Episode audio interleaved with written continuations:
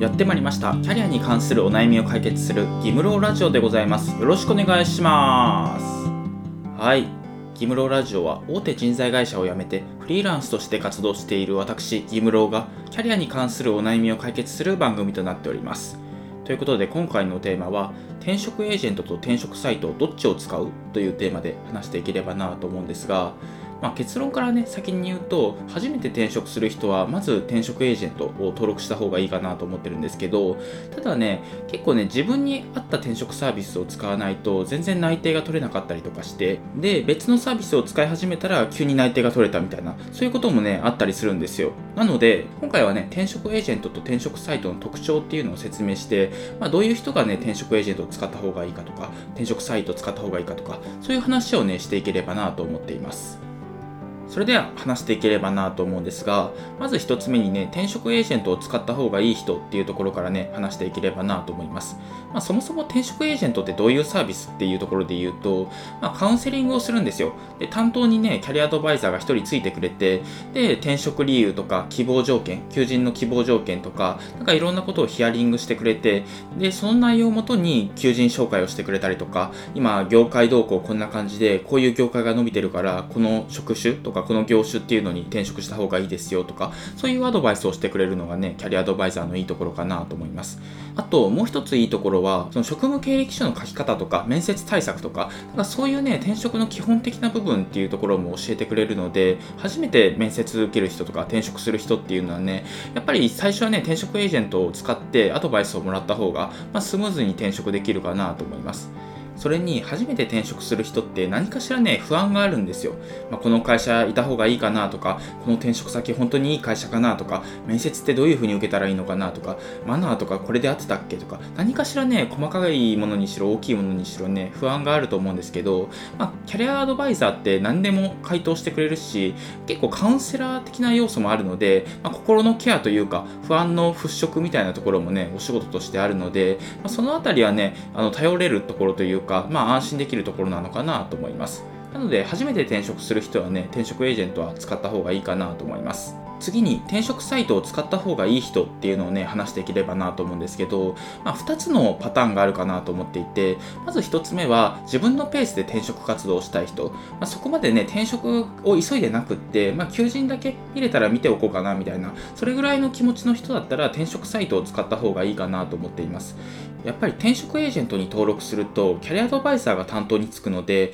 その定期的にねキャリアアドバイザーから連絡が来るんですよ。転職しませんかとか最近どうですか調子みたいな。そういう感じでね連絡が来るんですけど転職をあんまりする気がない人からしたらね煩わしいんですよ。もうまたキャリアアドバイザーから連絡来たよみたいな。そういう感じになるのでそれでね大会してしまう人も中にはいたりするので、まあ、転職サイトだとねその求人広告サイトなので自分で検索して求人を検索してでいいものものがあったら応募するみたいなそういう感じなので誰かにせかされて転職する必要がない。もう自分のペースで転職できるっていうそういうところがね転職サイトのいいところかなと思います。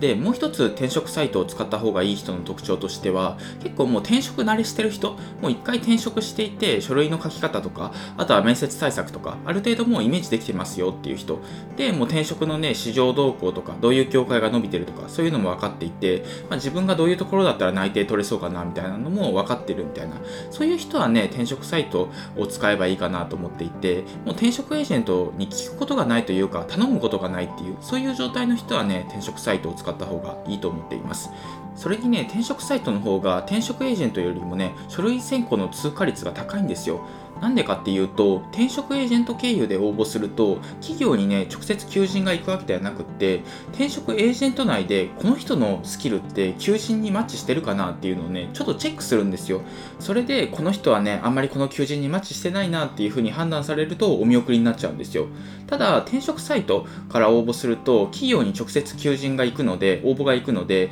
そこでね、あ、この人はね、スキルあんま合ってないけど、ちょっと興味あるから一回面接してみようかみたいな、そういう風になる可能性がね、あったりするんですよ。まあそういった背景からね、転職サイトの方が転職エージェントよりも書類選考通過率っていうのは高くなっています。なので、もしね、この求人挑戦してみたいな、ただ募集要項とちょっと合ってるかわかんないな、みたいな求人があった場合は、まあ、転職エージェントと転職サイトで同じ求人が出てることもあるので、まあ、そういう時はね、転職サイトから一回挑戦してみるっていうのがいいのかなと思います。まあちょっと最後脱線しちゃったんですけど、転職サイトを使った方がいい人っていうのは自分のペースで転職活動したい人と、もう転職活動はある程度経験がある人っていうのは転職サイトを使ってみてください。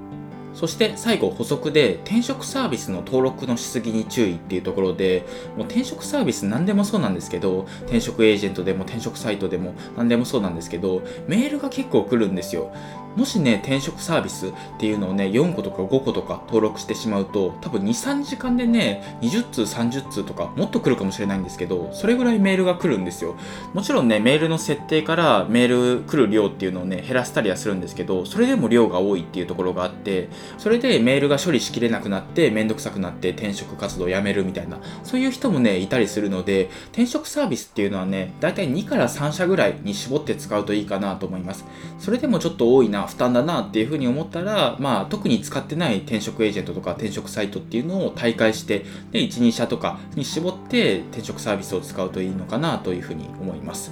というわけで今回は以上になります。今回は転職エージェントと転職サイトどっちを使うというテーマで話してきました。で転職エージェントを使った方がいい人っていうのは初めて転職する人、まあ、いろんなねキャリアアドバイザーからフォローが欲しい人っていうのは転職エージェントを使った方がいいのかなと思うんですけど転職サイトを使った方がいい人っていうのは、まあ、自分のペースで転職したい人とかあとは転職活動をね経験したことがあってもう自分で進めた方が効率がいい人とかそういう人はね転職サイトを使った方がいいかなというふうな話でした。